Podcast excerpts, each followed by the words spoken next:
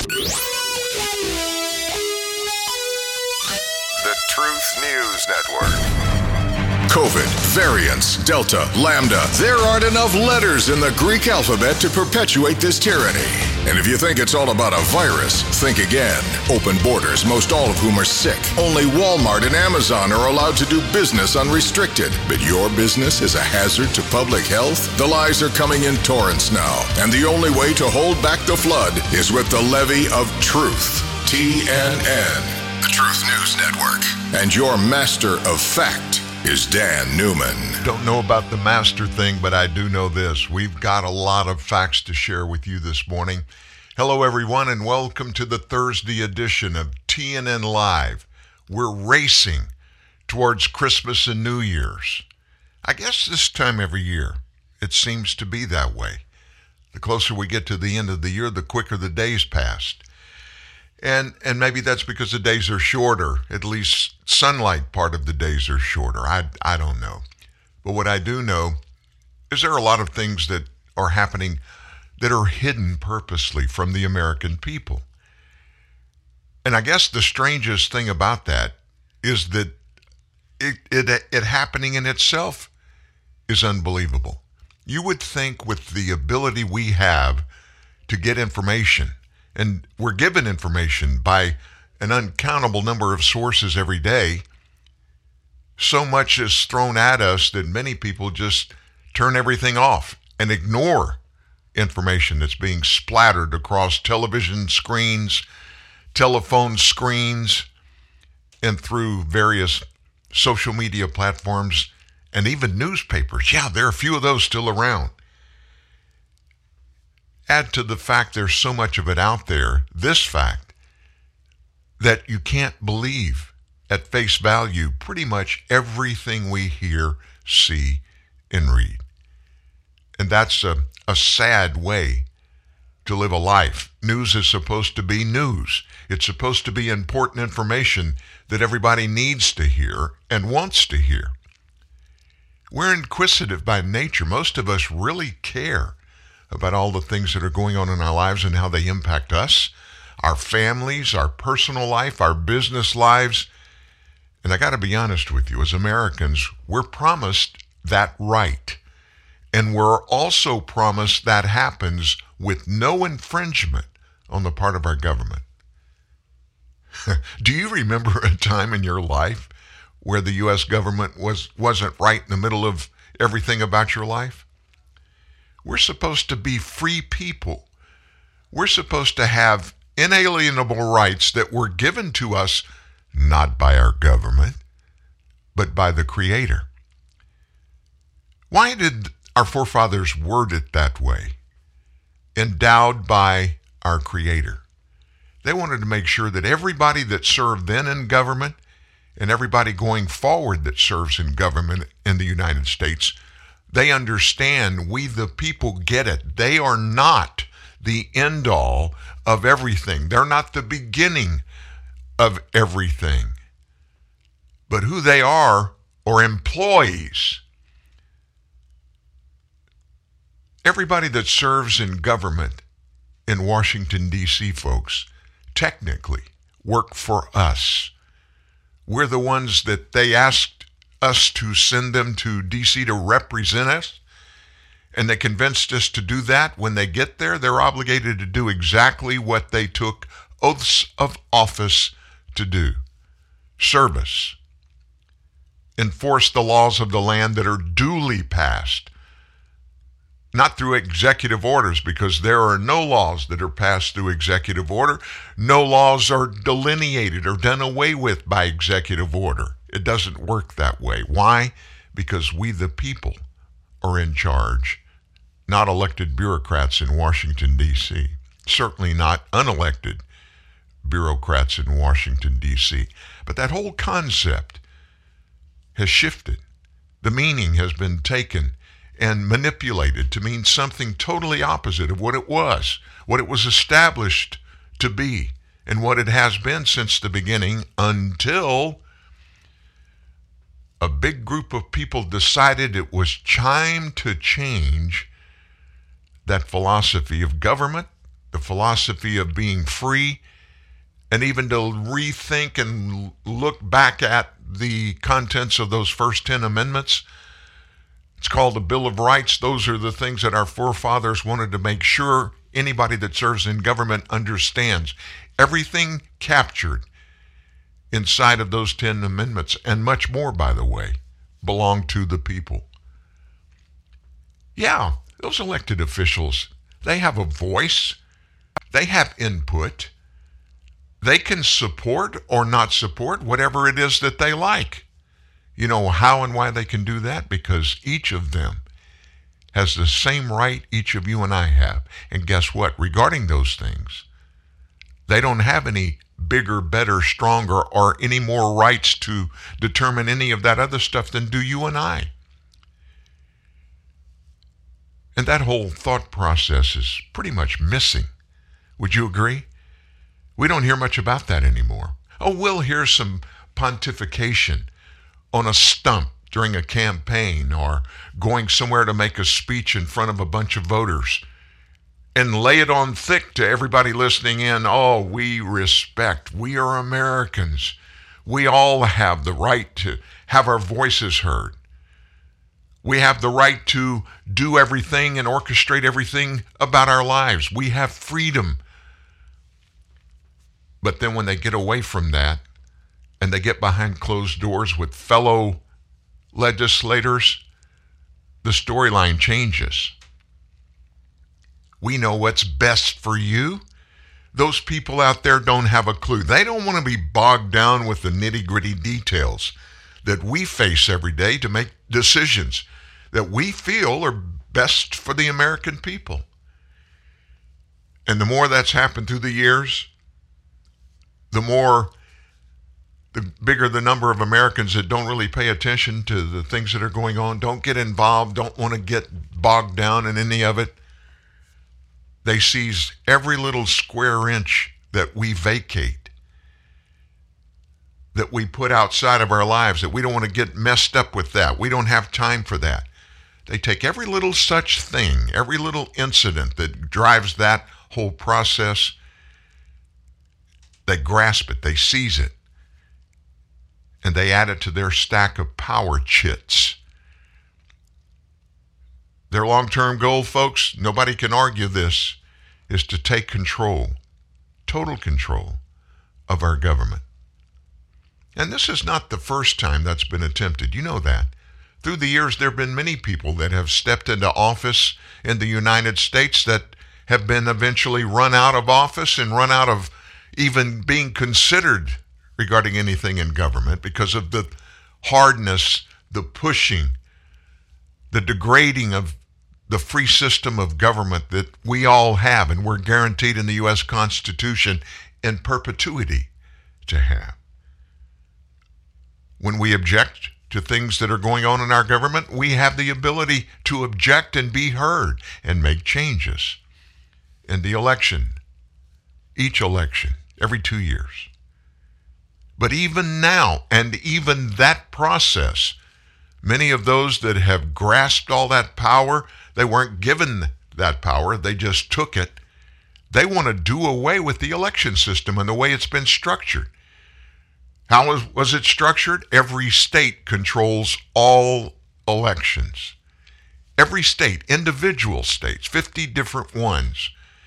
Not the federal government. It was never meant to be that way, and it was purposely structured to be that way to protect we the people and protect our rights. That's all under assault. It's sad, but instead of just fretting and worrying about it, we just have to get after it. We got to get down and get dirty, get in there, make sure our voices are heard, make sure our demands and those things we expect from those who we elect to go do in Washington, expect them to do that. Do what they promised they would do. One of the biggest examples of one or two or a group seizing the power from the people without even having authorization to do so are in all of these President Biden vaccine mandates. And I think they poked a sleeping giant, and it looks to me every day a little bit more and more like that giant has awakened and is about to begin tearing through those who are trying to push that down the throats of Americans. Governor Kristi Noem, a couple of months ago, I remember when she said this on Twitter My legal team is standing by, ready to file our lawsuit the minute Joe Biden files his unconstitutional vaccine mandate, the rule. This gross example of federal intrusion will not stand. And of course, every time this happens, folks, whoever does it, whoever makes these um, these statements, these rules, here's what you're going to do because I said you're going to do it. It's always done for this reason, and this is what they tell us to protect all Americans. That's not a reason, folks. Why isn't it a reason? Because there's no backing for that reason. It's an excuse. So, in the name of that, to protect all Americans, Joe Biden has personally unleashed the greatest tyrannical federal overreach and abuse of power in our history. What is it? He made the COVID 19 vaccine mandatory for a total of nearly 100 million Americans, despite his own earlier assurances that he wasn't going to do it, that he didn't have the power to do it. That's in addition, by the way, to mandates for every military member, every federal government employee, every federal contractor's employees, and every healthcare worker employed with any entity that provides patient care to Medicare and Medicaid patients.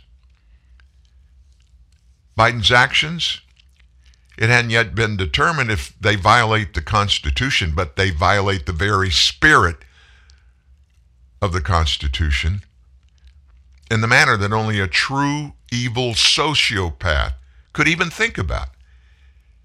He ties his executive order that will force private sector companies with over 100 million employees to mandate the vaccine.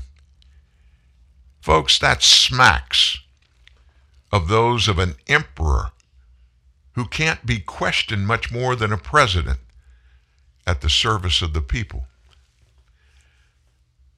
So, regardless of Biden saying this, that this is not about freedom or personal choice. He really said that. This is not about freedom or personal choice. The issue at hand is 100% all about freedom and personal choice and stopping this out of control tyrannical regime from continuing to trample on the sacred rights of all of us. It's uncontroverted now, folks. We know the vaccines don't provide close to the results promised for months by Fauci and other federal government healthcare experts. Vaccinated people are still coming down with COVID in great numbers. And even though herd immunity has been shown to create much more protection than the COVID vaccines, still, the Biden regime demands we all take vaccine that requires forever booster shots now.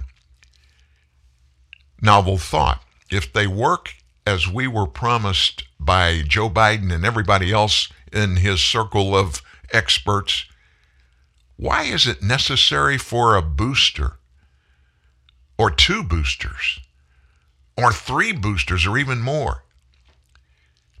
In one breath, Biden claims to be acting on behalf of all Americans. The next, he threatens the jobs of anybody who rejects this toxic, dangerous vaccine as a matter of conscience on any grounds against the informed consent laws that we have and have had for about four decades and more. He's basically forcing private companies to act as his government's enforcement agency and force their employees who don't want the vaccine to get vaccinated or they'll get fired. This president, nor any other president, or anybody else, doesn't have the authority to do this. And Biden knows it. He even admitted as much in December of 2020. Just a couple of months ago, White House Press Secretary Jen Psaki, she acknowledged that a COVID vaccine mandate isn't for the federal government to do. However, Biden seems to change his policies and mind every time the wind changes direction. And of course, as it serves his ends at any given moment, and they change from day to day, hour to hour, minute to minute. It's not stopping him now from using OSHA as his new medical people's commissariat for internal affairs, Joe Stalin style. Joe Biden, and any other president for that matter, can only use an executive order to supplement already existing laws passed by Congress, not to make new law like he's doing every day, folks. This COVID vaccine mandate violates the Constitution in a bunch of areas, as does utilizing OSHA in what is literally an illegal attempt to bind Americans through illegally created rules that violate our fundamental rights. One is also denied their constitutional rights if forced to arbitrate any disputed matter through a bureaucrat, as this places administrative power above the law, sidestepping judges in the courts. That's a process that they have figured out at the highest levels of our government. They don't want anything to get in the court system. What about the workers in these small businesses that have less than 100 workers who are exempt from Biden's order? Are they somehow magically immune? Or are the unvaccinated only seen as a threat if they work for the big companies in America whose money and influence Biden relies on to advance his social justice narrative and his now proven to be anti American agenda? This proves he's only concerned with advancing his narrative, his false narrative surrounding COVID, and his own power more than caring for the actual health of Americans and certainly protecting them. As usual, and through their limited knowledge, the proponents of the forced vaxes of America are quick to talk about that 1905 Jacobson versus Massachusetts case. They're using that as a justification rather than even telling anybody.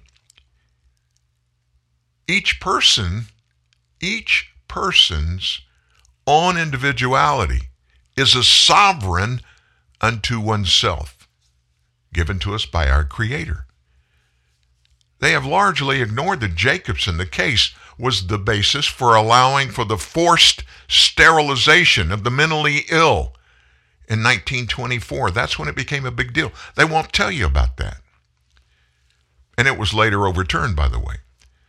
They're ignorant of the fact that the Supreme Court would later rule in Washington versus Harper in 1990 that, and I'll quote, the forcible injection of medication into a non consenting person's body represents a substantial interference with that person's liberty.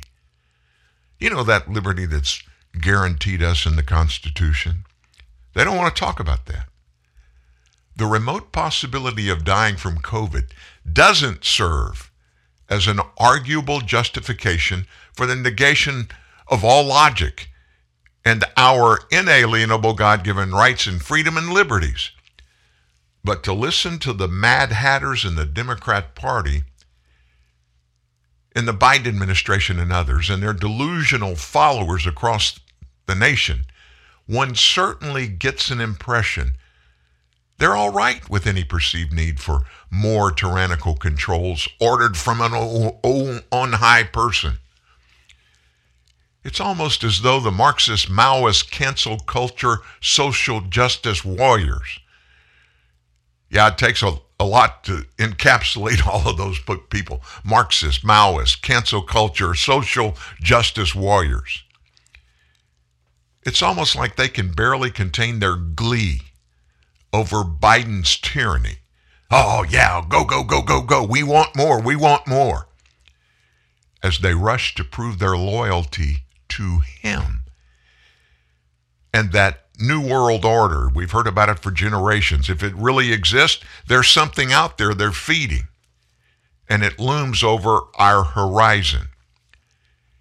Everything Biden's doing right now, it's supposed to aim at eradicating COVID, is nothing less than more big government tyranny steamrolling over individual and states' rights, by the way, as he and his regime operate under no legal restraints or real challenges as of yet.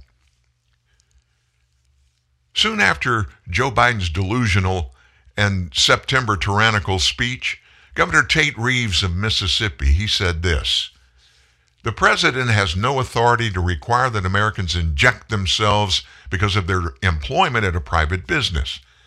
The vaccine itself is life saving. And I think you know that I believe that that he said, the governor said, is questionable at this moment. He continued, This unconstitutional move is terrifying.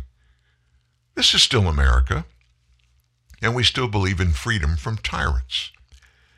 Senator Ted Cruz. The federal government has no authority to force businesses in Texas and across the country to mandate their employees get vaccinated. American businesses are still recovering from this past year and a half. It's cruel and burdensome to impose this authoritarian mandate. Americans have the right to exercise personal choice when it comes to their health. Getting the vaccine is a decision to be made in consultation with one's doctor, not forced on Americans by the government. Meanwhile, we're hearing calls from across the nation, from academia, that Biden has not gone far enough. They call for mandatory COVID vaccinations for all travel, all schools, and employers, and an electronic database to track everyone's proof of vaccination. Essentially, Conservatives who reject the vaccine for a host of well founded reasons will be excluded from a right to work through normal channels. And the nation overall will be thrown into a miserable Orwellian way of life, tracked and traced in not just public folks, but at home too. Frederick Hayek, the renowned economist, once said this Having seen millions voting themselves into complete dependence on a tyrant he was referencing Adolf Hitler, Hitler, has made our generation understand that to choose one government is not necessarily to secure one's freedom. Well, I guess pie in the sky for Biden and the others that want to shove these mandatory vaccines down the throats of every American they're getting popped pretty good. All of President Biden's attempts to force the shot on American civilians have now been, at least temporarily, blocked by federal courts.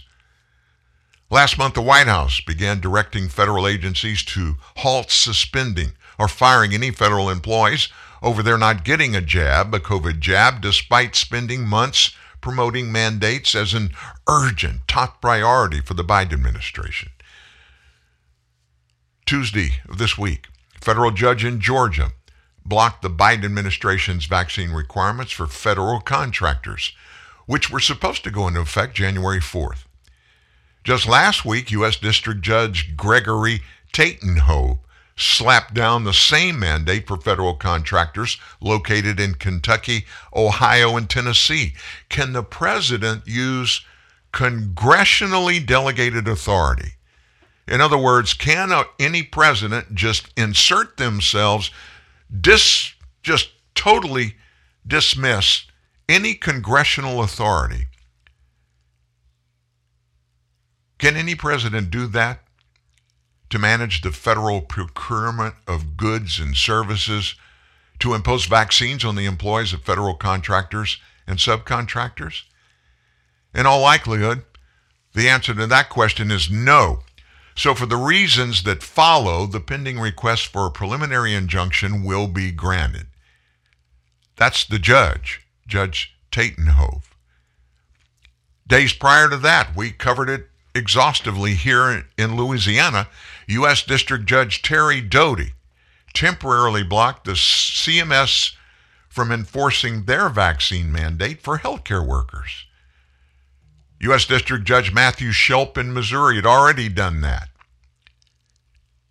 He did it and he named specifically healthcare institutions in Alaska, Arkansas, Iowa, Kansas, Missouri, Nebraska, New Hampshire, North Dakota, South Dakota, and Wyoming that receive federal money for providing healthcare services covered under Medicare and Medicaid. The ruling effectively prohibited hospitals and other healthcare entities in those states from getting rid of essential workers who have yet to get the COVID jab in mid November, the U.S. Court of Appeals for the Fifth Circuit here in Louisiana. They reaffirmed their suspension of the Biden administration's vaccine mandate for businesses. The court ordered that the Department of Labor's OSHA take no steps to implement or enforce this jab requirement until further court order, forcing the agency to suspend its temporary rule. These rulings by the feds, the federal courts, they only offer temporary relief until the legal challenges can be worked out. But the White House's effort to coerce businesses to, as Jen Psaki said, quote, move forward with measures that will make their workplaces safer and protect their workforces from COVID 19 were met with a stern warning from judges across the U.S. You know what? It's true.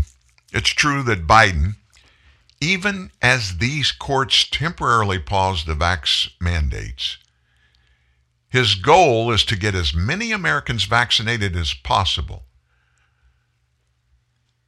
And that goal received a massive boost as a result of these executive actions. What kind of boost? How so?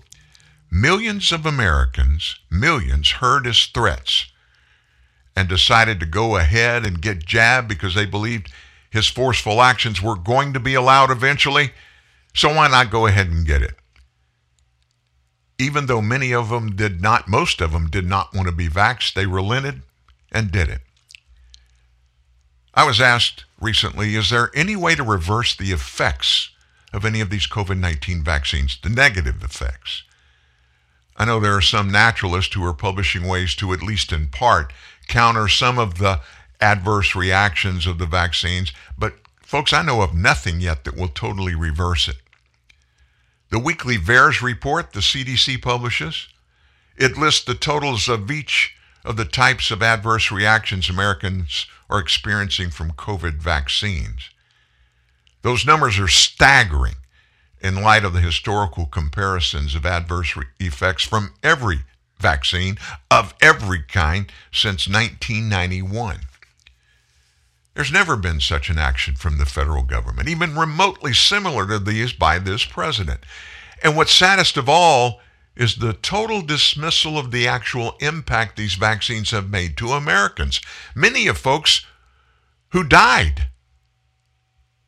20,000 reported have died, and we're told that number is anywhere not even close to the real number who have died, not from COVID, but from the vaccines themselves.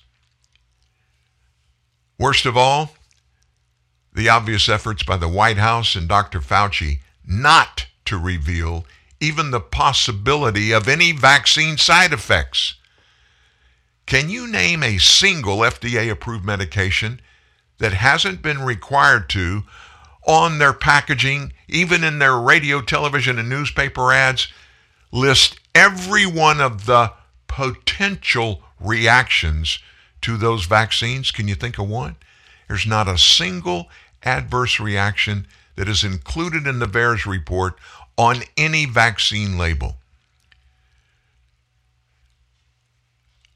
Now, understand this I'm not a doctor, I'm not a healthcare worker.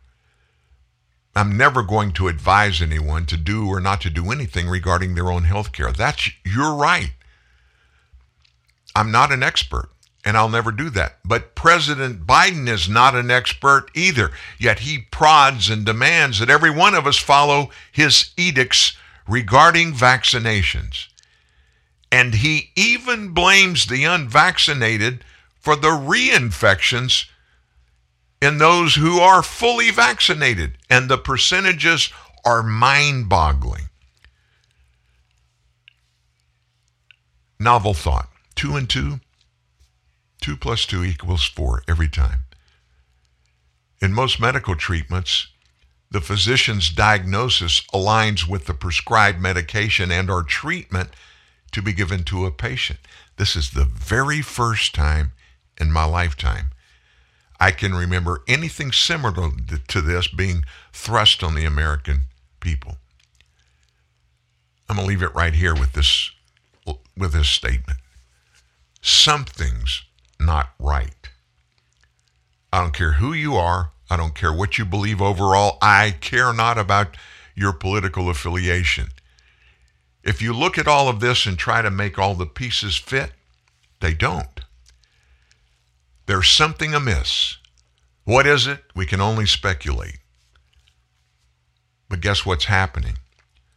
The layers are being peeled off the eyes of tens of millions of Americans. And before we're done, folks, we're going to find out exactly what's going on. So, what else do we have to talk about this morning? We've got some amnesty, pro amnesty Democrat information more misleading claims about a lot of things. And you're going to hear from some folks. One of them is my buddy, one of my senators, U.S. senators here in Louisiana, John Kennedy. And he weighs in an amazing segment on the floor of the Senate yesterday about Joe Biden's Build Back Better and those who are pushing desperately to get it passed. There's much more, too. Back right after this. We're outside Pilgrim Furniture and Mattress City where parents are disappearing. Excuse me, are your parents in there? Yeah. They can't decide if they should take no interest for 60 months with no money down or an extra $100 off every $9.99 they spend. It's a tough choice. But they've been in there for six hours. I want dinner. Parents, if you're at Pilgrim, please make a decision. No way. Taco Bell's toasted cheddar chalupa is back. Are you thinking what I'm thinking? They, they toasted, six month old aged cheddar right onto the shell of a chalupa. Best genius, no delicious, no both, and now comes in a box with a crunchy taco, cinnamon twist, and a medium drink? Whoa. Oh, sorry, this is this is my stop. Oh, uh, cool. We're all thinking it. The $5 toasted cheddar chalupa box is back. Only at Taco Bell. At limited participating U.S. locations for a limited time only. Contact local store for prices, hours, and participation, which vary. Tax extra. Drinks excludes freezes. American Ladders and Scaffolds. Deal with the experts. Scaffolding rental and setup. Installation of truck racks, Leer truck caps, tonneau covers, and van shelving. Fall protection. Ladder and scaffold training and inspections. Little Giant Ladders. Custom access ladders and guardrails for commercial buildings. American Ladders and Scaffolds. Delivery everywhere, every day. American Ladders and Scaffolds. We take you higher. We take you higher. Nowadays, it's more important than ever to know the value of a dollar, or three, or four, or five, or even six. New Dunkin' Go-To's now with brews. Tasty breakfast combos that give you more bang for your bucks. Get a wake-up wrap with sausage and a medium hot coffee for $3. A bagel with cream cheese spread and a medium hot coffee for $4. A bacon, egg, and cheese croissant with a medium hot coffee for $5. Or a power breakfast sandwich and you guessed it, a medium hot coffee for $6. Dunkin' Go-To's now with brews. America runs on Dunkin'. Participation may vary. Exclusions apply. Limited time offer. So the left has the squad. There isn't enough beer to hold to watch what happens next. You are the army of truth. TNN, the Truth News Network. Here we are, telling you truths. While we were in that break, I got a note from a friend of mine down south. You've heard him here. He's an attorney, Shelly Maturin. He was on a few weeks ago with his client from um, New Orleans, from Kenner, Louisiana, down there, a mom whose son at high school, East Jefferson High School, was given a vaccination, a COVID 19 vaccination. He's underage, and they offered the hospital, the big hospital there in New Orleans, they offered this vaccine. He didn't know better, and he signed a release form. Um, it was illegal, them doing that. Ochsner's Medical Center is who did it. Well, Shelly Maturin was already in a battle on behalf of a bunch of nurses that had been told by Ochsner's some time ago. You either get vaxxed or you're fired. And so there are several cases pending in that regard. I got a note from him just a moment ago. I'm going to read it to you. On December 2nd, multiple nurses who put their lives on the line and were once heralded as heroes during the COVID pandemic were wrongfully terminated by Shriners Hospital. The lawsuits that are filed include a number of hospitals, Shriners being one of them. The firings occurred just two days after federal judge Terry Doughty in Monroe, Louisiana, issued a nationwide injunction against the CMS vaccination mandates that purportedly applied to every healthcare workers. At least 10 of the terminated nurses are now represented by friend of this show, Shelly Maturin. According to Shelly, the egregious and lawless actions of Shriners cannot be allowed to stand. Governmental agencies and private industry are running amuck, raining tyranny upon the citizens of Louisiana, and battle lines have been drawn. There's no gray in this, only right and wrong, good and evil. Shriners has clearly chosen the wrong path. He went on to say, it certainly takes guts to willfully violate an order from a federal judge. But that is what Shriners has done, and now they're going to be made to pay. It's not just Shriners, folks. The Fifth Circuit Court of Appeals in New Orleans, on a Saturday, they weighed in on a case that was filed by Texas signed into law in Texas that said it's illegal from this day forward, or when this rule, this law is enacted, for any employer in the state of Texas to require any employee to be vaccinated as a condition of employment. Well, when that law came out, Joe Biden's Department of Justice, they immediately went to court. And they asked the court to stay that decision. In other words, not let it go into effect. And the court they went to, the federal court they went to, did just that. Texas then appealed it to the Fifth Circuit Court of Appeals down in New Orleans, and they came out and said, hey, hey, hey, that stay can't stay. We're saying, at least temporarily, the law goes into effect the Biden DOJ thumbed their noses at the Fifth Circuit Court of Appeals. And they told everybody, go ahead and do it. Honor our stay. Don't you dare. If you're in Texas, don't you dare stop doing what you're doing and making vaccine mandated. The Fifth Circuit then came in a few days later and they basically said to Merrick Garland, the Attorney General, and to President Biden, and I'm kind of paraphrasing when I tell you they basically said, don't come down here and mess with the federal courts. You better do what we tell you to do, or else. And they didn't spell out what the or else is. And so this just illustrates, folks, this, what we're seeing, what we're hearing, is the epitome of tyranny. Who in their right minds would have ever thought this would happen in the United States of America. I didn't. I didn't. And I'm one of those people that I see a lot of things and believe a lot of things. And I'm skeptical about a lot of things. And when I find a question mark that just pops up in my head and it grabs me about something really important and it just doesn't smell right, I start digging. I can tell you this I can't find any authorization in the U.S. Constitution, nor in any regulation, any laws passed by Congress that in any way specifically authorize a president to do these things. And what our U.S. Constitution is all about, folks, it's not about giving our government power and authority to tell us what we can and can't do. Certainly not the executive branch, anybody in it.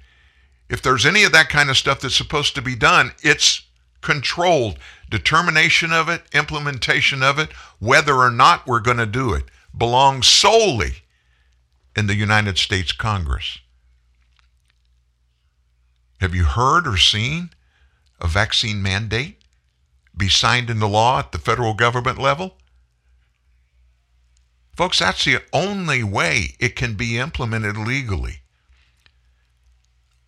This process that Joe Biden is living in right now, that he created, he didn't do it. Somebody that's behind the curtain, the Wizard of Oz.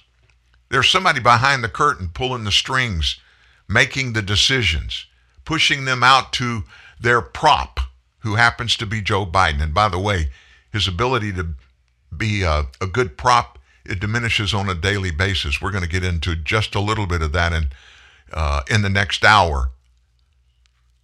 But it's tyranny. It's tyranny. There is no other way you can describe what is being tried and desperately being pushed harder and harder. And let me tell you this here's something that I don't think they really think might happen, they being the far left, the Biden administration, and others in D.C. that are trying their best to take over and control everything in our lives. They're trying to buy us. They're trying to buy us all of this giveaway money stuff, all of these causes. You need to take a little time, if you haven't already, and pull down the Build Back Better Act and go through and read the different things that are being funded if this thing should ever be passed in the Senate. At least 90% of it is giving money away. It's buying the favor of people. And what they're doing, folks, they're they're they're bleeding. They're bleeding Americans, taxpayers, bleeding every taxpayer's pockets in an effort to buy the favor of people who are, in many cases, not comprehending the reality of all this stuff that's happening. It just gets crazier and crazier. Yesterday, Senator John Kennedy, U.S. Senator from Louisiana, on the floor of the Senate, he weighed in on some of the stuff that's in the Build Back Better bill that is pending. And he gave a, a fiery speech. You're going to hear this speech again and again, and I promise you it's going to be in U.S. history. Listen to this short segment with Senator Kennedy in the U.S. Senate yesterday. Madam President, I really appreciate my colleague's remarks. I do. I don't agree with his objection, but I, I, I uh, appreciate them. I, I, just want to say a couple of more words. Um, I didn't make a deal. Now, let me say it again. And let me say it a different way. I don't hate anybody. Lord knows I look for grace wherever I can find it. I like every one of my colleagues. I really do. The Senate's the most interesting group of people I've ever been around. Um, I'm not part of management, I'm labor. And I meant what I said. Uh, i belong in labor because I don't always fit in. And I do believe it's one of my best qualities. Uh, the truth of the matter is, and this is what we're disagreeing over President Biden, Senator Schumer, Speaker Pelosi, my other Democratic friends, have proposed the Build Back Better bill.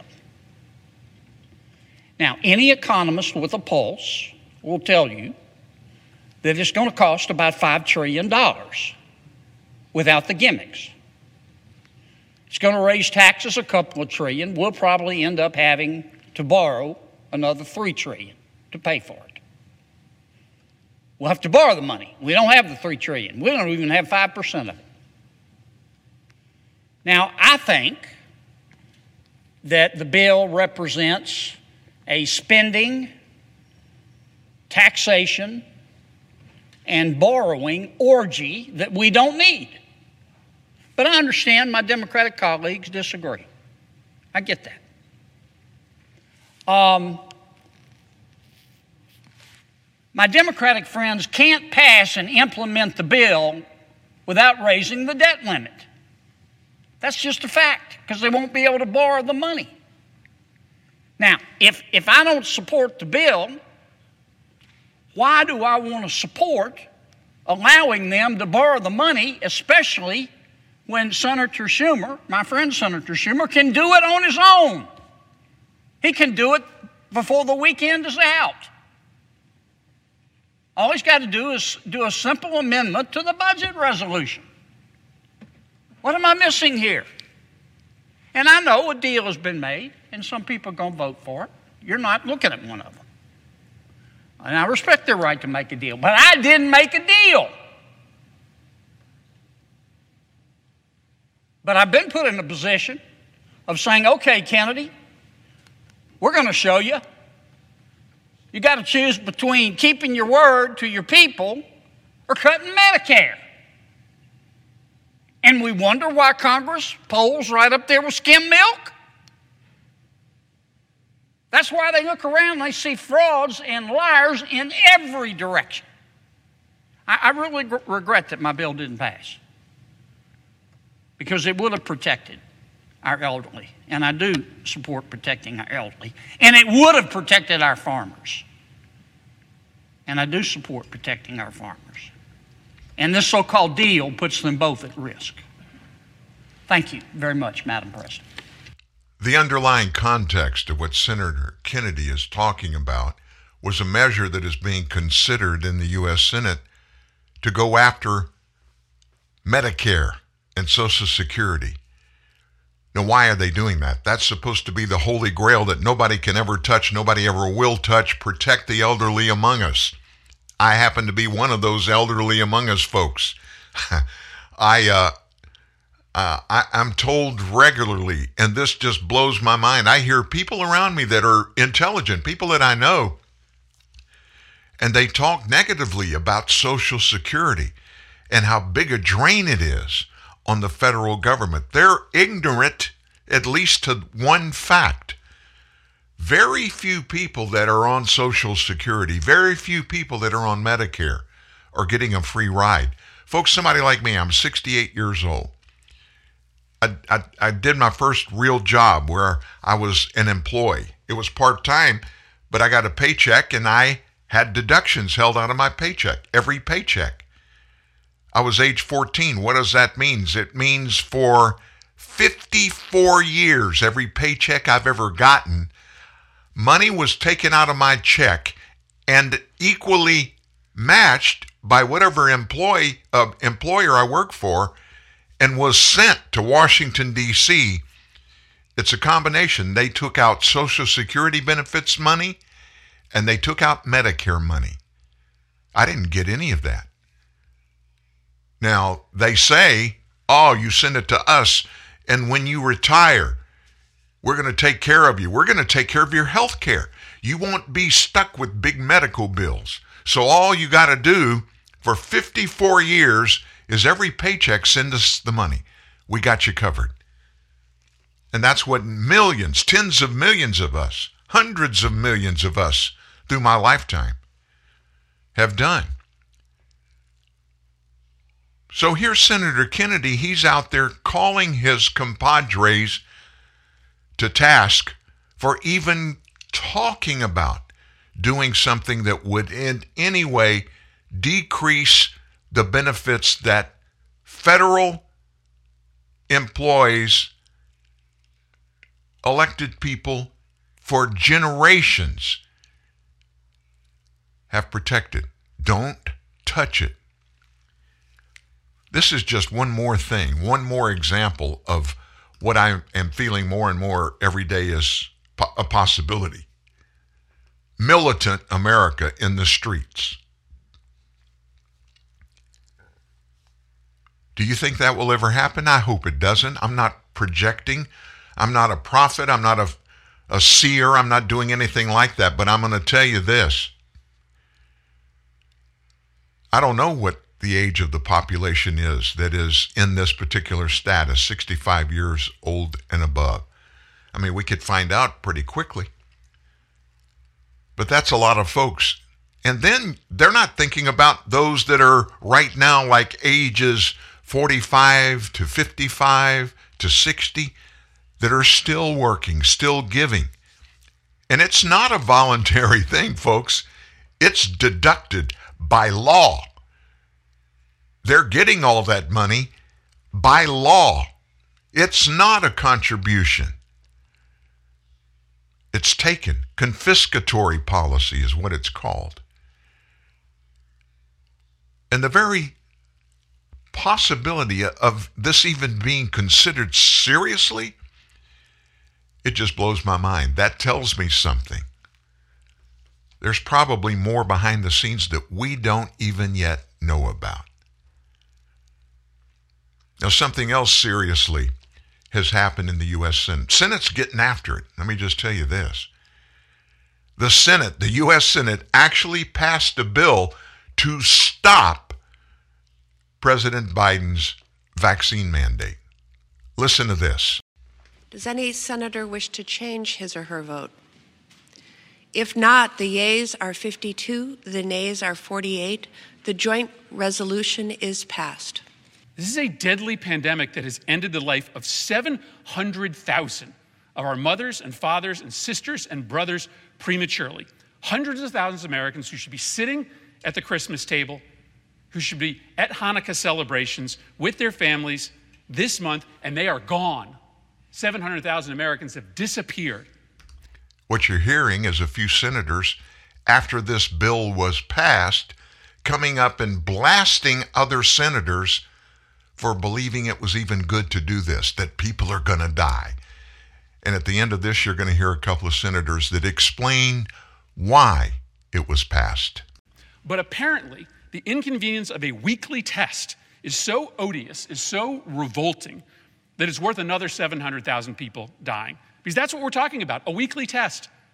So, how on earth does it make sense right now to undercut one of the strongest tools that we have to get people vaccinated and stop this virus? The federal government has no authority to make anyone choose between getting a vaccine and keeping their job. We are the United States of America, home of the free, land of the brave. That we are a people that make our own decisions and live in a free nation. Those first two senators you heard from, you heard the mantra, the talking points. That's what it is. And the reason I'm having this part of that that you heard in this conversation, and we were talking about Social Security and Medicare, it all falls in line, folks. Did you hear those two Democrat senators in comparison to the two Republican senators that spoke last? Comparing the differences in political philosophies, governmental philosophies, and freedoms for Americans. Did you hear the differences? Instead of anybody starting at this point, and this is where many people are missing it today, even Democrats that are moderates are missing it. Far left, they've been gone away from it for a long time. Freedom does not start at the government and get pushed out, pushed down to the American people from there. Never has. And legally, it never will be. Their perspective is flipped 180 degrees from the fundamentals that are guaranteed the American people in the United States Constitution. We, the people, not our first, everything, everything is determined at that level. Yes, there are people in Washington that adjust, they change, they add things, but they all do it at the behest of the people, not at the behest of fellow members of their party, and certainly not at the behest of whoever's living at 1600 Pennsylvania Avenue. This is a historical period that we're going through. You can look at world history, not the revisionist versions, but real world history, and look at countries throughout the ages as we have seen very healthy, functioning nations, in most cases, slowly morphing into top down government. Not a single one, folks, not a single one has ever been effective. They always do it in the name of we know what's best for our people. We're going to do what's best for our people. We can manipulate and manage resources better than the populace can. We know more. And it always comes down to this they seize the authority to make those decisions, to implement the policies that lead to that kind of government. And in every case, folks, every case, when the people finally give up, give in, and say, well, I'm tired of fighting, I guess I'll go along with it. Yeah. You know what happens? Tyrannical, authoritarian government. Are we headed there? Real truth, real news. TNN, the Truth News Network. Lowe's knows you're a craftsman guy. You have a lot of tools. Tools for everything you've done around the house. But there's the moment you realize your new project means new tools.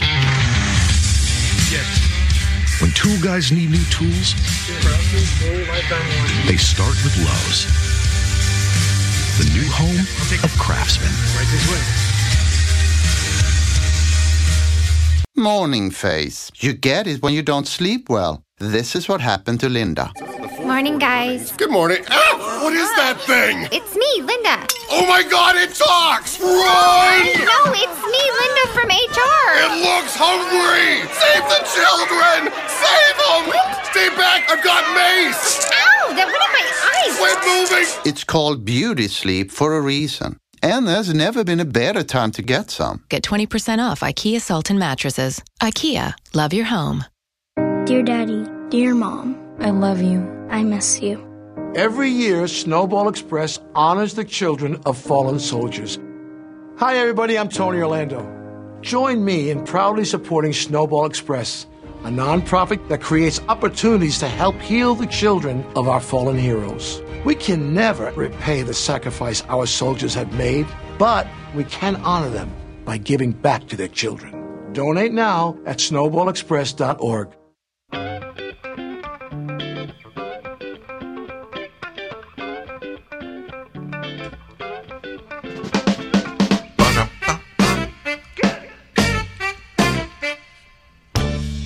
Cut the cake. Yeah, that's a little different. On a much better note than what we've been talking about this morning. You know, I don't I'm not a downer. My glass has always been half full. In fact, many people in my lifetime have uh, uh, they have reprimanded me for being such an optimist instead of being a realist. And I got to be honest with you. You've got to stay optimistic, or if you just look at circumstances and the environment that we're opening up our lives to every day and learning more about every day, you're going to want to leave. and there's no place to go, folks. There's no place to go. With all of this stuff going on, still, the United States is the greatest country. And I'm so glad, I'm so thankful that I was born in and I still live in the greatest country in world history, the United States of America. Now, back to what we were talking about this top down stuff that's being pushed and pushed and pushed and pushed. Some Democrat senators are threatening to override the Senate's debate referee, the parliamentarian. They're hearing and seeing signals that the referee has decided to exclude that one little benign part of the Build Back Better law parole amnesty. Parole amnesty. Now, what does all that mean? Well, the Los Angeles Times, they, uh, they said this yesterday. Senate Majority Whip Richard Durbin, Dick Durbin, a longtime proponent of immigration reform, said he would support overhauling the parliamentarian if she rules against them. Durbin said, I'd vote for that. I hope it doesn't come to that. Senator Alex Padilla, Democrat from California, the successful son of illegal immigrants, also suggested he was going to try to overrule the Senate's parliamentarian. Whatever it takes to get this done, he said, for Democrats as a whole, I think as time goes on, as negotiations continue, it's increasingly clear how important and urgent this is. So, what's this all about? Well, let me tell you what a, the parliamentarian does. It's a process that was created by the Senate itself. And it's part of the framework of how the United States Senate operates. Remember that. The Senate made this rule. This parliamentarian is expected to decide this week if the Democrats' amnesty plan that's stuck in this Build Back Better bill, if she says it's too much of a policy change to be included in a bill that's being processed through the fast track, no filibuster reconciliation process. This shouldn't even happen, folks. It's in the policy, the Senate policy made by the Senate. And Democrats, because it's regarding something that they so desperately want to see happen. You know, the only way this nation will ever remain with a strong Democrat Party is if this Democrat Party stuffs its membership with people that are beholding to the leaders that opened up the borders, brought them in here, feeding them, housing them, clothing them, educating them, taking care of health care. Quid pro quo. Quid pro quo. That's what this is about. The Democrats are using the reconciliation bill to build back better to push their illegal migration expansion plans because they don't have the necessary 60 votes needed to overcome the Senate's minority protection filibuster rules that the Senate made. The amnesty proposal would pro- it would it would put six and a half million illegals with a 10-year parole status, gives them work permits, six and a half million. Do you know what's going to happen if that happens? Six and a half million other people are going to be put out of work for this six and a half to come in. It's not clear the Democrats can override the parliamentarian. My question is why would you even try to do it? Those are the rules that you made. You made them. You want to change the rules, do it the way in the process that you set up to do it in. Otherwise, follow the rules. So, in the middle of all this stuff coming up, a story was published yesterday that says the United Nations is handing out $800 debit cards to illegal migrant families that are headed to the United States from Mexico. But aid organization officials say the people pictured in that story are not UN employees. The maximum financial assistance is less than half the amount stated, and the cards can only be used in Mexico. Listen to this theory now. The word is out. We always wondered there had to be some specific magnet on the north side of the U.S. Mexico border to cause so many illegals to give up their lives and even more so, risk their lives to make that long, long, arduous trek from points in north, uh, northern part of South America, Central America, Mexico to get here. There had to be a reason other than just wanting to get to the greatest country on the planet. Because people are, I mean, they're all in. Millions of them are doing it, have been doing it for a long time. So here's what happened. This story came out about this.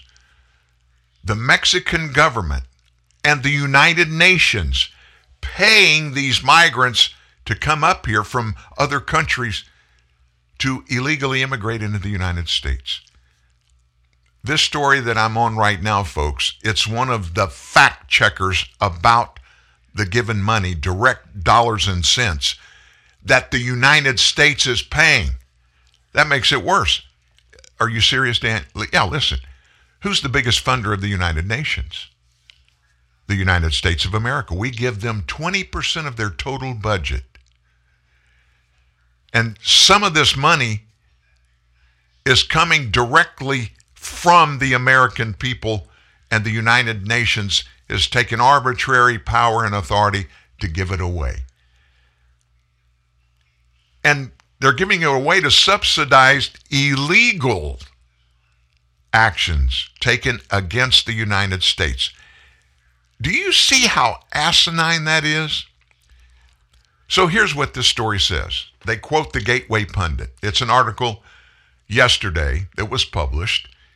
And they say this The Gateway Pundit article is based on tweets by Todd Bensman of the Center for Immigration Studies, CIS, which bills itself as a nonpartisan, low immigration, pro immigrant research organization. But, now this is the fact checkers. I love this. They say, the fact checkers do. The Southern Poverty Law Center civil rights nonprofit describes CIS as the go to think tank for the anti immigrant movement.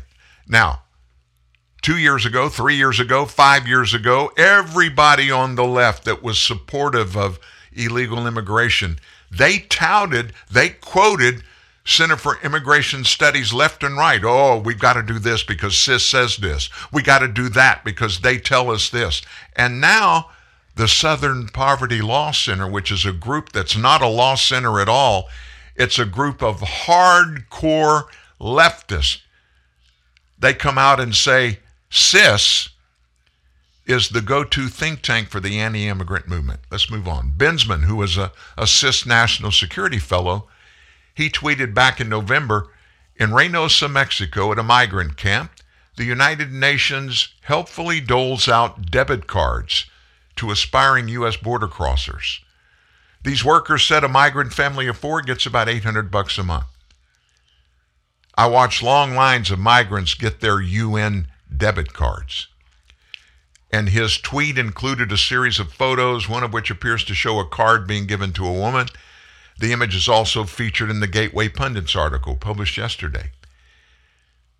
So the fact checkers reached out to, or probably the UN representative reached out to this fact checkers, AFP fact check.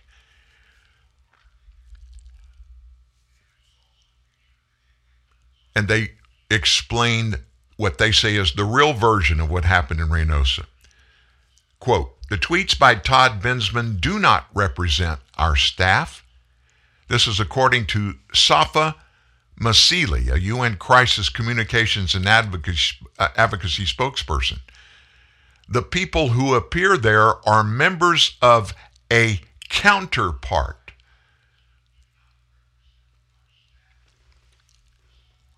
She did say that the UN does provide aid to some migrants, but it cannot be used for the purchase of alcohol, tobacco, or in exchange for cash. Consumption is monitored, constant contact is maintained with beneficiaries who receive individualized cards to prevent someone from using them. And she continued, This is just unfathomable to me. Quote, electronic purses are given only to migrant individuals or families who fit a particular profile, including single caregivers, elderly people, pregnant women, families with a disabled member or children, victims of crime in Mexico, or people who are working and renting on their own and looking to achieve greater self sufficiency, she said. You can sense this in this fact check. They're getting away from coming right out and saying, oh, that story's not true. They're justifying it. They're not giving out debit cards, they're giving them electronic purses. Further, she said, no UN staff were present at the event depicted in Bensman's tweet and also pictured in the Gateway Pundit article. She characterized the headline of the Gateway Public article as false for two reasons. And the, I'll read you the headline. I'm looking at it. United Nations is handing out $800 debit cards to illegal migrant families in Mexico heading to the U.S. Uh, no staff were present at that, and the headline is false for two reasons. Listen to reason number one. The UN does not hand out debit cards. We hand out e wallets, which can be used to purchase certain items at certain locations, locations and cannot be exchanged for cash. In other words, they use the e wallets to pay for stuff. and the second wrong that they said is, quote, the maximum amount which can be delivered to a family through the e wallets is approximately $395 depending on family size, not $800. Oh my gosh. That's a fact checker, folks. In other words, well, we're not doing it the way you said we're doing it. And it's not exactly the United Nations that's doing it, it's a subgroup that the United Nations funds that's doing it. And they're not credit cards, they're e wallets, and they can't be spent on booze, on cigarettes. Didn't say what they could be spent on, and they check on them. Oh, they make sure they're not breaking the rules. You believe any of that? It's. It, I don't know of a single really good thing throughout history of the United Nations where there's been any real good democratic stuff being done to help people around the world. I don't know of any. Yeah, there are cases in parts of uh, the United Nations that really they help people that are hungry. They feed a bunch of people. Uh, they did at least many years ago. They did a good job with UNICEF helping kids around the world that were hungry, needed health care, and couldn't get it. That's all perfect. But I guarantee you, I don't know the real numbers, but I bet as a percentage of what the United Nations is doing, those real worthy causes, direct help for people, I mean direct help. I'm going to bet it's less than 10% of what they do. And you can't fact check that. I'm not saying that's the way it is. I'm hypothesizing. And I don't care, folks, if you only give an incentive of $395 per person. The fact that you're giving anything, that's an encouragement for them to make the trek. That's an encouragement for them to break the laws of one of your members in the United Nations. That, of course, is the United States of America. And you're using money given to you by the United States of America to give to those people you're making possible to break U.S. law. In my opinion, the United Nations is long past its worth, and it needs to be done away with. Period. I know they own a building in the southern part of Manhattan. Well, they don't own it the same way somebody else owns it. We can't legally as far as United States law is concerned, I've been told we can't make them leave. But I can tell you what would make them leave is if we quit funding them totally. Well, they would cut their services to the United States people. Tell me one thing the UN has ever done for you. Tell me one thing specifically they've ever done for anybody. Tell me one thing they've done that are worth the billions of dollars that the United States, as a big funder of the United Nations, gives to them and has given to them. It's time to pull in the horns and do what's best for the American people. Novel idea, right? The United Nations, its existence, what it does, certainly doesn't play into that. You probably didn't hear about this, but President Biden signed an executive order, another one yesterday, this one's intended to reduce carbon emissions. I thought that was already underway. Well, this one's for specifically reduce carbon emissions across the federal government. And the goal, of course, everything in this regard that comes out of this administration, the goal net zero emissions from overall federal operations by 2050. His EO calls for the use of the federal government's annual purchasing power of $650 billion to make sweeping changes to the government's 300,000 buildings and fleet of 600,000 cars and trucks. In other words, replacing them with electric, battery operated vehicles. 600,000 cars and trucks. The president's bipartisan infrastructure bill and Build Back Better spending plans still being negotiated, they say will provide the funding necessary to achieve the goals of this executive order. Folks, there's no money that's going to be neutral. There's no money that is neutral or will be neutral if this Build Back Better bill ever comes about. In fact, there's no question. If you take all the gimmicks out of the Build Back Better, and what are the gimmicks they put in there? Paragraphs, clauses, references. They shortcut the process to make it look better than it really is. All of the spending programs they're put in it, they all have a deadline. They're going to last only one year, two years at the most on several of them. And there's never been a program in U.S. history that's been built, funded, and is supposed to end after a certain period of time. There's not one in history that's ever ended. Why? Because they come back later and make the spending measures permanent. So what they're saying is going to cost 1.7 trillion dollars. It's more likely before they're done because the programs they want to implement and create and fund and fund and fund and fund, they'll come back later and make them permanent. You're talking about 5 trillion instead of 1.7. That's not my number.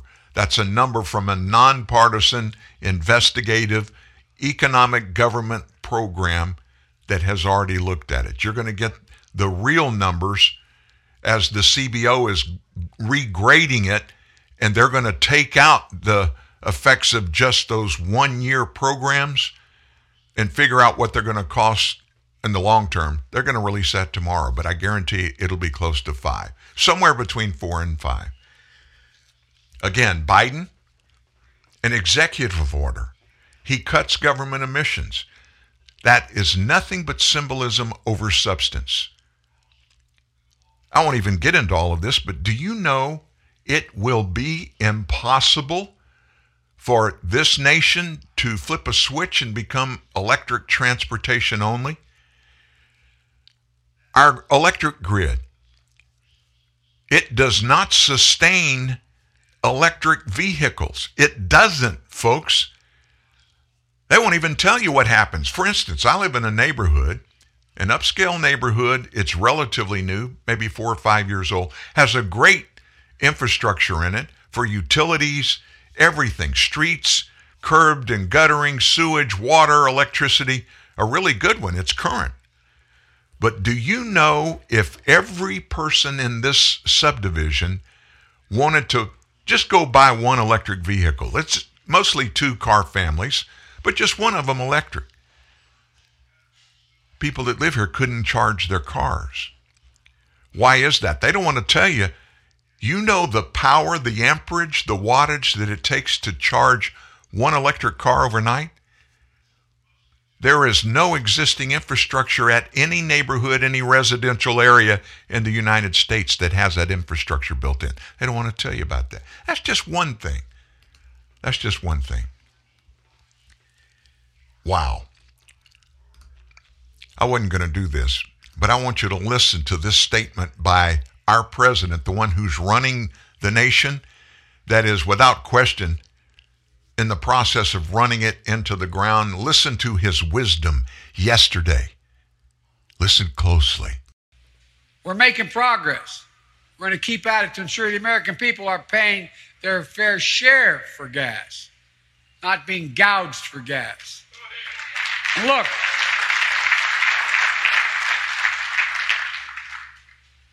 look, as Manuel, as said, we're in a situation where we've known. That's the President of the United States. He wants everybody to pay their fair share. He was thinking about taxes. That's what that line has been used all throughout his campaign and since his inauguration. And he's talking about filthy rich Americans paying their fair share, but he used it to talk about me and you paying our fair share for gasoline. Listen to this again. We're making progress. We're going to keep at it to ensure the American people are paying their fair share for gas, not being gouged for gas. And look,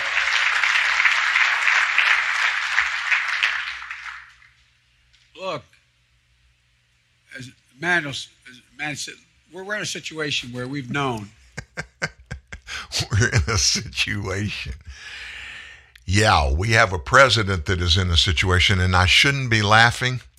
It's just it, it in some way it's hysterical to me to believe that this is going on. I, I mean, I, I just can't believe it. I just cannot believe that we're dealing with this ever, but yet alone right now with everything that's going on around us. If you try to pull back from the ground level in which we all live, try this sometimes. Think of one segment of things in your life where the government is part of it. And yeah, I know the government is part of everything. I get that. But I'm talking about specific things. Maybe it's education. Um, maybe it's your job. And think about how this government, this administration, this Congress, how they have impacted all that you do in that one area. Just think about that alone. And then while you're thinking about it, ask the question Is this for the American people, what they're doing? The restrictions, the openings, the opportunities, the financing of. Is this really for the American people? Is this something that we, the American people, we instructed them to do on our behalf, that we authorized them to do on our behalf? And you know what'll happen? In almost every case, your answer is going to be nope. That's not what the American people want. They didn't ask the American people about it. Yeah, they asked us to vote for them, and we did. But in most cases, folks, the hard left, the leftist Democrats and others in the United States Congress, they don't abide by what they campaigned promising. And if you call them on it, if you confront them with it, you, they, they'll end up almost every time saying, I'm only one voice. I only have one vote. And then when they come around next time to ask you to vote for them, send them back to Washington, D.C., and you say, Well, look, you promised last time that you were going to get this done. And when it came time to do it, you didn't vote the right way or you didn't push hard enough. And they say, I'm only one vote. I'm one vote. And then when they run again, they ask you to let them go back up there and fix things. And you say, Why would I do that? You didn't do it before. And they blame their not being able to do it on others whose votes have prevented them from getting done what they promised they were going to do. It's a vicious circular cycle. It's a process that is embedded in Washington, D.C. And out of the loop in all of their decision making on any of these issues is guess who? The American people. Seriously, folks. The American people aren't even included in it.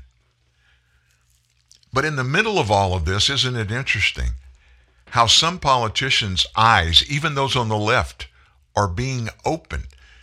Can you imagine a scenario when, when a governor, a governor like uh, Governor Gretchen Whitmer from Michigan, hardcore leftist, she actually said this. She told business owners that she sees COVID 19 vaccine mandates as and this is a quote, a problem for both businesses and her government. She was talking to a bunch of Michiganians, local entrepreneurs Monday, with the question, What is on your radar that should be on ours at state government? So, when several of these business owners commented on the effect of the president's vaccine mandates, Whitmer said that as an employer, the state of Michigan has similar issues. Quote, we're an employer too, the state of Michigan.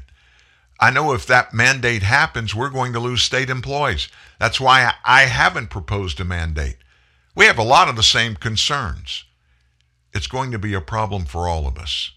She talked about the strain an employee mandate can have on an employer's workforce as the main reason she's not instituting any statewide policy herself.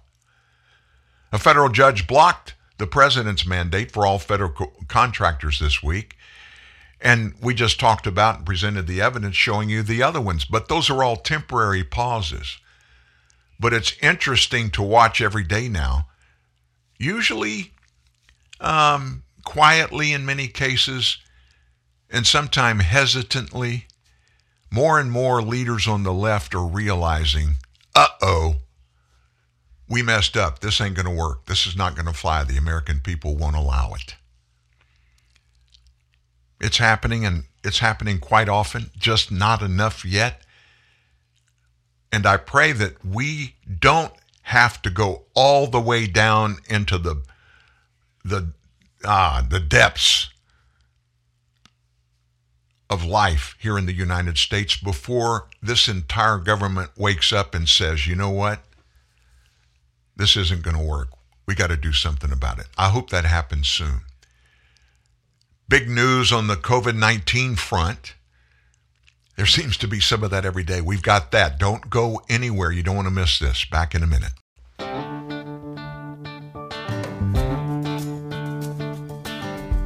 Long live the courageous,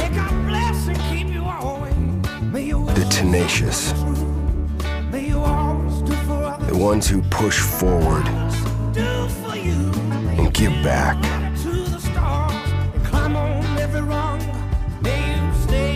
Long live the greater good, the helping hand, those who fall and get back up. And long live the truck with the strength to overcome, the will to outwork,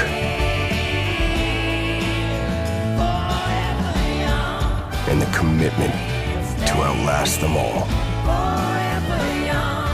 Ram, proven to last.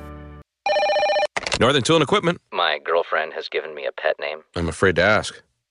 Snuggle Muffin, No, it isn't. and she uses it in public. Okay, so give your girlfriend a pet name she'll hate, like uh, Thunder Chunky. I couldn't do that. I see. Too harsh for Snuggle Muffin. Okay. Drown her out with a 200 mile per hour cordless leaf blower. Got it. Here she comes. Hey, Snuggle Muff. What are you doing, Snuggle? Snuggle. I am so out of here. Wait! Come back, Thunder Chunky! There's no problem a little horsepower can't solve. Northern Tool and Equipment. This is the truth your mama warned you about. TNN, the Truth News Network. TruthNewsNet.org. And Dan Newman. I don't know about that. what my mom warned me about pretty much had to do with if you don't listen to me and do what I tell you to do or not do what I tell you not to do, the wrath of mama's going to be coming down on you. You're not getting any of that here. Big news on COVID 19 fronts. Well, the FDA is asking a judge to give it a little more time to produce some data concerning the Pfizer and the BioNTech vaccine.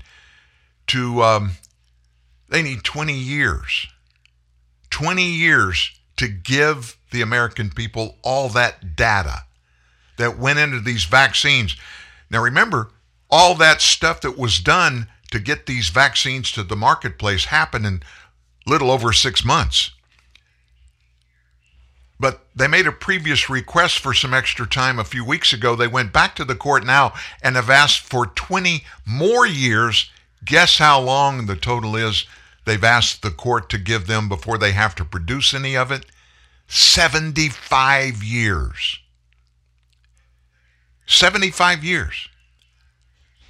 Now, what's the pause in it?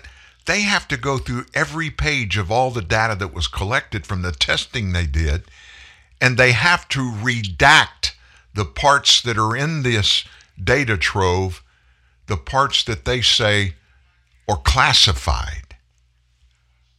Classified. Now, Pfizer, folks, is not a government entity, it's a corporation. BioNTech, same thing. They collaborated. They did this. Pfizer, the company that has been fined through the years tens of billions of dollars for breaking laws, for cutting corners, misrepresentation, and even fraud. And they don't want to come forward with the documents that show what the testing was all about, what went into their process to give Joe Biden the right he thinks he has to make every American be jabbed with one of these Pfizer vaccines. By the way, incidentally, if you're even considering get a vaccination, I don't normally give advice about this, but I would urge you to throw the Pfizer one out. Regardless of what they are telling Americans, it's fully approved by the FDA. It's not, folks. Very quietly and secretly, as they rolled out in their partnership with BioNTech their original COVID vaccination and began to give it to patients, of all the adverse reactions of every kind from these vaccines, the three, Moderna, Johnson & Johnson, and Pfizer BioNTech, the one that has killed more people and permanently disabled more people, caused more miscarriages and all kinds of other adverse reactions is that from BioNTech with Pfizer. So that's not the one that was approved by the FDA. They couched their terminology when they sent out the uh, the news bulletin that said Pfizer fully approved by the FDA vaccine. It's a different one. It's called Comard Comirnaty. Comirnaty vaccine has been fully approved by Pfizer Corporation. In fact, in the same release the FDA put out, they said the BioNTech vaccine remains in emergency use authorization only. Now, what's the big deal about that? It's real simple, folks. You know, we told you Pfizer's having more adverse reactions that are serious in a normal situation. What happens? Well, the drug company is liable for any of these uh, egregious things that happen to the patients that use their pharmacy drug, right? That's normal. In this case, it's not. Why? When a drug company is given by the FDA EUA status on a medication, emergency use authorization, from that point until and only if that drug is permanently said by the FDA to be authorized, Pfizer has no liability from anybody for anything regarding anything that happens to anybody using that, that drug. Well, who's going to pay for it? The federal government, if anything's going to be done. So the BioNTech Pfizer collaboration drug, it's the one that's been most widely used, therefore caused by far the most adverse reactions you have no no recourse against Pfizer for anything that happens negative to your use from your use of the Pfizer vaccine. Well, I'll just go get the Comirnaty, the one that is fully approved. That way Pfizer would be liable. Well, guess what? That drug is not even available in the United States. It's not even on shelves. It's not in your pharmacy, and you can't get it. Now tell me, there's not something wrong with that picture. Bait and switch at the Federal Drug Administration. And another little tidbit of news popped out yesterday. People who get the Johnson and Johnson vaccine, we are told that they are at elevated risk of getting a severe autoimmune disorder that can cause paralysis researcher used data from the Vaccine Safety Data Link, which is run by the CDC of all places, and they found 21 potential cases, 11 of which were confirmed, of Guillain Barre syndrome in people who got their shot. And most happened within 13 days of getting vaccinated.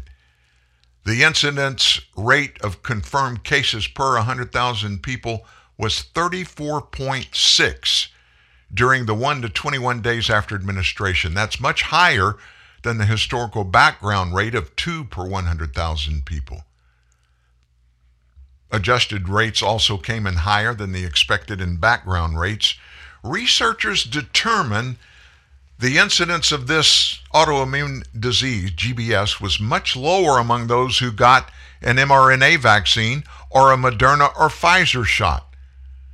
The rates after those vaccines were similar to the background rates.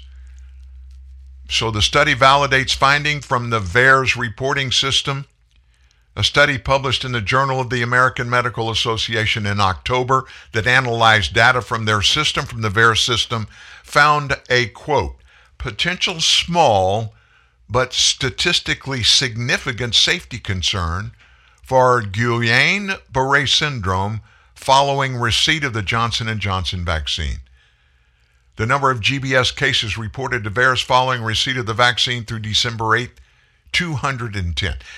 Now, what the Biden administration, what Fauci and all his other sycophant far left health professionals, experts will say 210 is all? I mean, that's their justification. That's their explanation. When they're questioned, and anybody will actually answer a question about expl- explanation of what do you have to say about the VAERS report that shows there are horrible adverse reactions happening to all three of the COVID vaccinations? Their fallback always is it was only 210.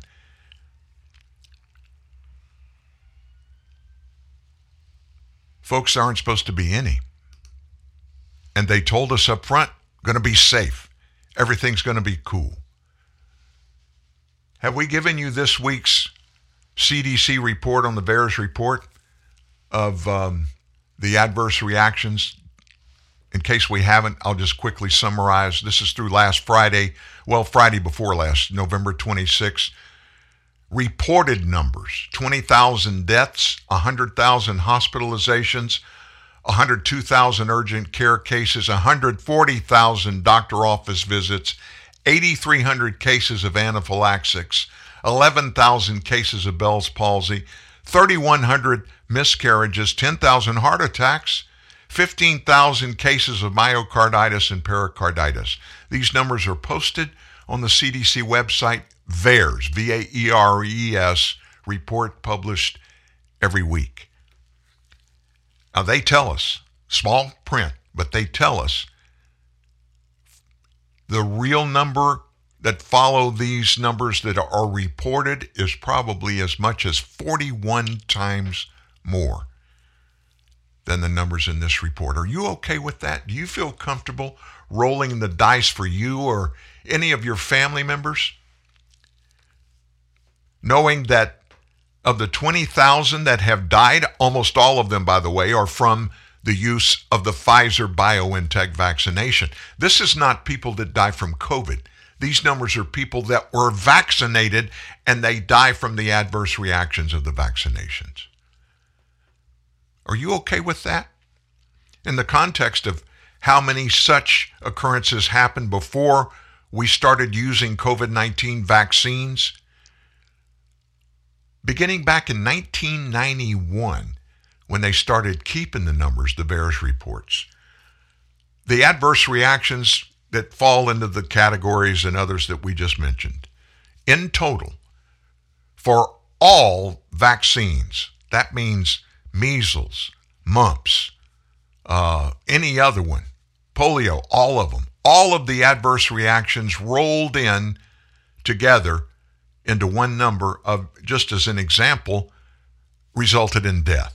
That's the easy one. And the most, the one that is most um, hated by the American people. How many people died from a medicine? From 1991 to December 31st last year, 1,900 people died total. And already this year, 20,000, they tell us, have been reported have died from adverse reactions to these vaccines. And then they tell us it could be 41 times that number. You do the math. It could be as much as 800,000 Americans have died. This is from the CDC. Fauci won't talk about it. He's never mentioned it. Never will for obvious reasons. That's another reason because this is now an open reporting across the United States. This is not, Truth News Network is not the only place that reports it. And if you go try to find it, you can find it on the CDC website, but they've got it buried. You've got to go through all kinds of hoops to get it. Fortunately, we have it bookmarked. And if you want it, shoot me an email and I'll send you that bookmark. You can you can not only click on the uh, the bookmark site and go to it whenever you want to. You can set it up so that every week when they publish it, you get an email. I'll be glad to do that. Dan at truthnewsnet.org. Dan at truthnewsnet.org. Back to President Biden. You remember during his campaign what he told us all? He told us a lot of things. But he promised one thing that he was going to, his words, kill COVID 19. I'm going to kill it. He came in and fraudulently, he and Kamala Harris, the VP, both fraudulently told the American people that when they took over, there was no no distribution plan at all that they inherited from the Trump administration for d- d- distribution of these COVID vaccine uh, when they came out. Oh, there wasn't anything in place. Folks, in September of 2020, here at Truth News Network, we published a copy of the Trump administration's very elaborate and detailed plan to distribute the COVID drugs. They were using the military go tos. Why would they do that? Because the military has bases all over the continental United States and also a lot of airplanes a lot of trucks to distribute stuff. And the plan named everything down to the very most basic process of distributing these, these drugs. And the Biden folks lied about it until they were called on the carpet for it. It, it, it, it, sometimes just makes me think they feel like we're stupid, that we don't get it. Or we would get it, but we're not not in, uh, inquisitive enough to go get the facts for ourselves and get the answers. We just let them tell us everything. So as of today, we're 10 months, 11 months into this thing with Joe Biden. Only 39% of voters believe that he's doing a better job handling the coronavirus stuff than did former President Trump. On the other hand, 50% say he's doing a worse job. 10% say Biden and Trump managed the virus equally. Now, this is a Rasmussen poll of 100,000, excuse me, 1,000 likely voters. That's yet another stunning number that shows the public's buyer remorse after they kicked Trump out of office and replaced him with a man who's no idea where he even is half the time. Managing the COVID outbreak was the big rationale behind Biden's presidential run and why many think he allegedly beat Trump. At the beginning of his presidency, Biden's management of the pandemic is where he scored the highest public approvals. Obviously, that's gone. Those days are over. Not only has the American public soured on his pandemic management, but 10 full points by 10 voters look back and see Trump did a better job. And this isn't just Rasmussen. In a real clear politics poll of people, Biden is upside down on the coronavirus. Only 47% approve of what he's doing, 49% disapprove. In this same Rasmussen poll, 55% disapprove of Biden's handling of the COVID 19 pandemic. Only 43% approve. When asked if President Biden has kept that promise, to shut down the virus, or if he's broken that promise, only 30% said he kept it. 60 say he broke it.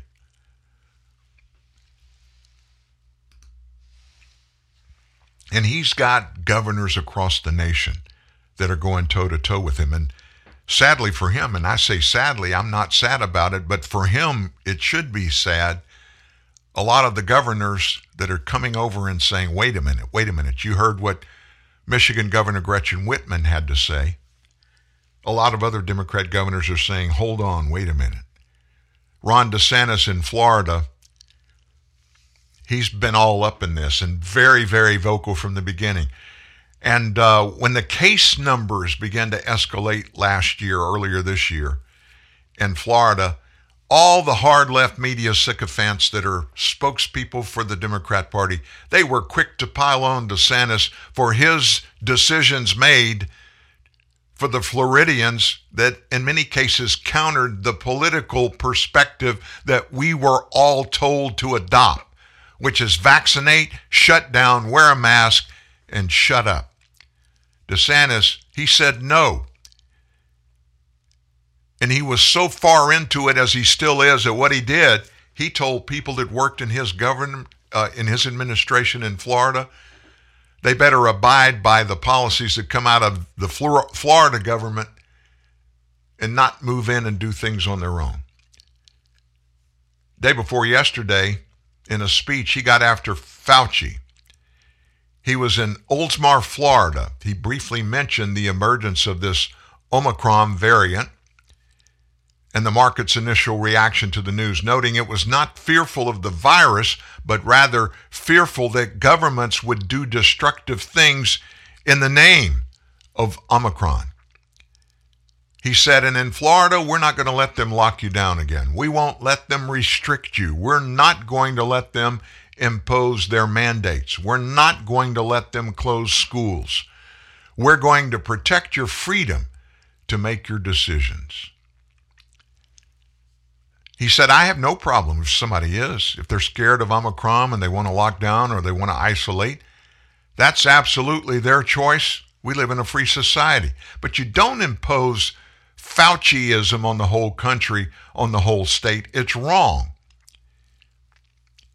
And he went through to the crowd, he went through his response to the Delta variant over the summer and the tremendous success that it had, setting up dozens of treatment facilities for monoclonal antibodies. Only state that's done that.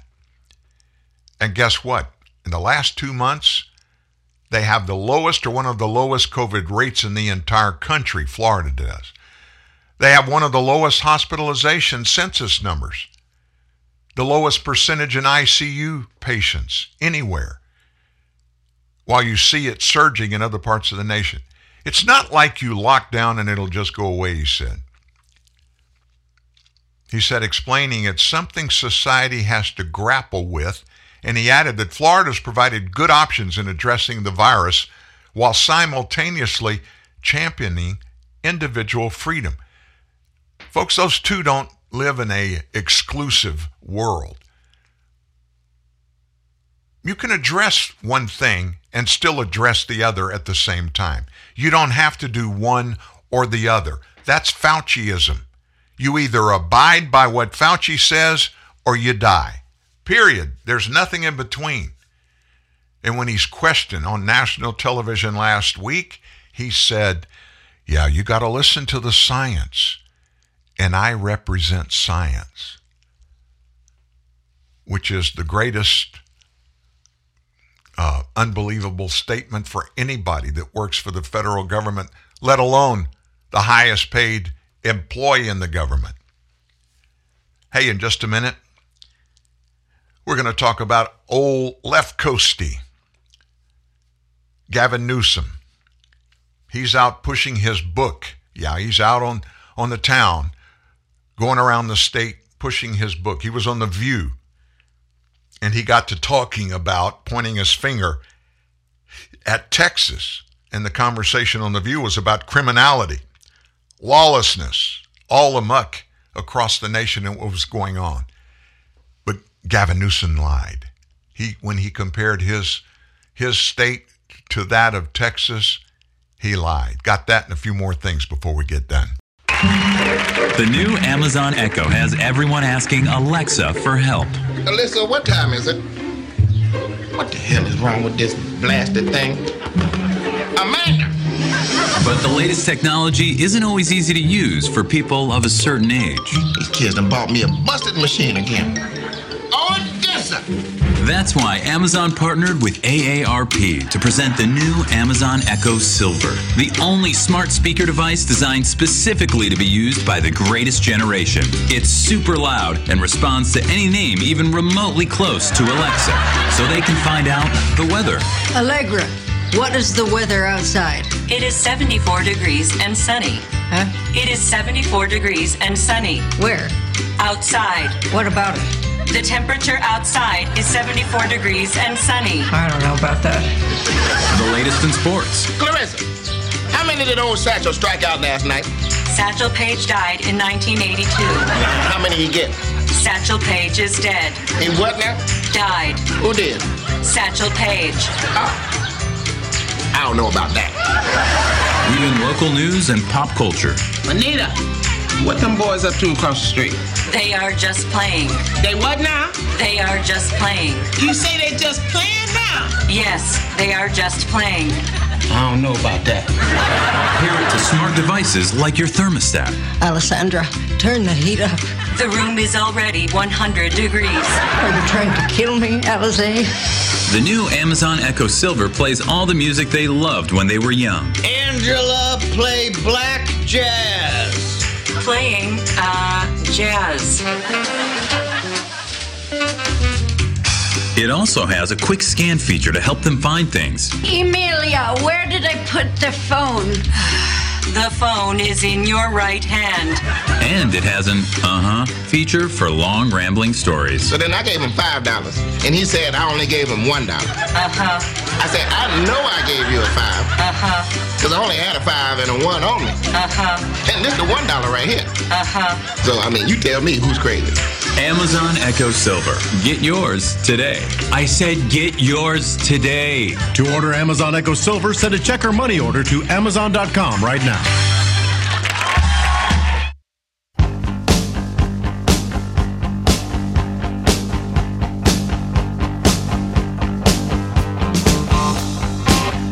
I can't tell you how many times since I heard the, that ad for the first time, I'll uh, somebody will say something and humorously I'll say, I don't know about that. Amazon Echo. That was a that's a real ad uh, that Amazon did. It's a really good ad too. It's hilarious. Well, I talked about Gavin Newsom, governor of California. All kinds of crime problems. They just are escalating day after day across his state. I mean, pretty much everything you can think about. But the bad ones, and I think the story on the view, the conversation, it was centered primarily on the snatch and grab problem that is happening almost exclusively in San Francisco. It is happening in LA, but not nearly as much as is happening in San Francisco. And uh, Newsom was on the show. He's selling his book. He wrote a book. I can't imagine anything that he would publish in a book being interesting or something that I'd want to read about. And I'm not going to. But nevertheless, he was doing it. And so when Whoopi asked him, Whoopi Goldberg asked him about the increasing crime rate in his state, he actually came out and said that there's more violent crime now in Texas than there is in California. They're doing a better job than Texas is. Now, I wonder what he was thinking when he did that. I mean, he's a he's a lawyer, he's a smart guy, he's the governor of California. He has access to all kinds of information. He's on a national talk show, and yes, it's a far left talk show. I get that, but he should have access to the same kinds of things that we here at Truth News Network have, like the crime statistics as published annually by his state and those of Texas. So I just very quickly I went and looked up the crime statistics for last year, 2020, the last year that it's available for California compared to Texas. Number of violent crimes that include homicide, rape, robbery, and aggravated assault. In 2020 in California, 173,864. 173,864. Same ones murder, rape, robbery, aggravated assault. In Texas, in 2020, 130,034. 130,034 in Texas compared to 173,864 that happened in California. Now, what does that, that mean? Folks, that doesn't sit in a vacuum. All of the Democrat controlled big states, Illinois, New York, um, California, where else? Democrat controlled. Philadelphia, Baltimore, Detroit, all of those big cities where crime is just going through the roof in those states. they all have something in common. They're soft on crime. They're soft on those that commit the crimes. Lower bail, no bail at all, dumbing down what they're holding these criminals accountable to. It's a commonality, it's a threat. Chicago, oh my gosh, that's the poster child city for crime just going through the roof. You remember last year, one of the biggest demonstration protests and riots they had was on the Miracle Mile, which is uh, it's a mile long stretch of very very upscale high dollar stores right on the lake, Lake Michigan, in a great part of downtown Chicago. And I mean, there were hundreds and hundreds, maybe thousands of people that were out, and all of a sudden they just decided to break doors down, break windows down, and go in and snatch and grab. Well, yesterday, Chicago Mayor Lori Lightfoot, she explained what's going on. Smash and grab robberies surging in Chicago. But the mayor, Lori Lightfoot, blames retailers. You got to tell me more. She did. She blamed the retailers, and she should apologize for saying this. Some of the retailers downtown in Michigan Avenue, I will tell you, I'm disappointed that they're not doing more to take safety uh, and make it a priority. For example, we still have retailers that won't institute um, plans like having security officers in their stores, uh, locking up uh, their merchandise at night, chaining high end bags. These purses seem to be something um, that is attracting a lot of attention on these uh, organized retail uh, theft units. We've heard Democrats say, no, this doesn't exist. We've heard them blame the retailers who are still trying to get back from the pandemic. They should do more. And what about those small mom and pops who are next to some of those larger, bigger chains so they can get the foot traffic? They're supposed to go out and hire security guards and spend all that money. And the fact that this is happening, not just in the bad areas like the south side of Chicago, but in the more affluent, the tourist areas and the hot spots, you got a major problem. And that's not the way to address it. Yeah, wait till later in the show when we tell you what's going on in Beverly Hills, California. Oh, yeah. we will get there too. So, what Lightfoot was referencing is she was saying this without saying it. Hey, we're not going to make our police force that we hire and pay millions of taxpayer dollars to fund to go fight criminality, we're not going to make them go take care of the crime. And because they're not going to do that, what needs to happen is the store owners need to hire their own security and take care of their own security. The definition of far left insanity. And Lori Lightfoot, that thought process, it represents many, many others. Thank you for joining us here. Thank you for joining us every day at TNN Live, truthnewsnet.org. Thanks for supporting us the way that you do. Make sure you look in every day, catch the latest story. They're all important because they're speaking about things that are important to all of us. Have a great day. Good stuff. We're going to end with the good stuff. Christmas future is far away. Christmas past is past. Christmas present is here today, bringing joy that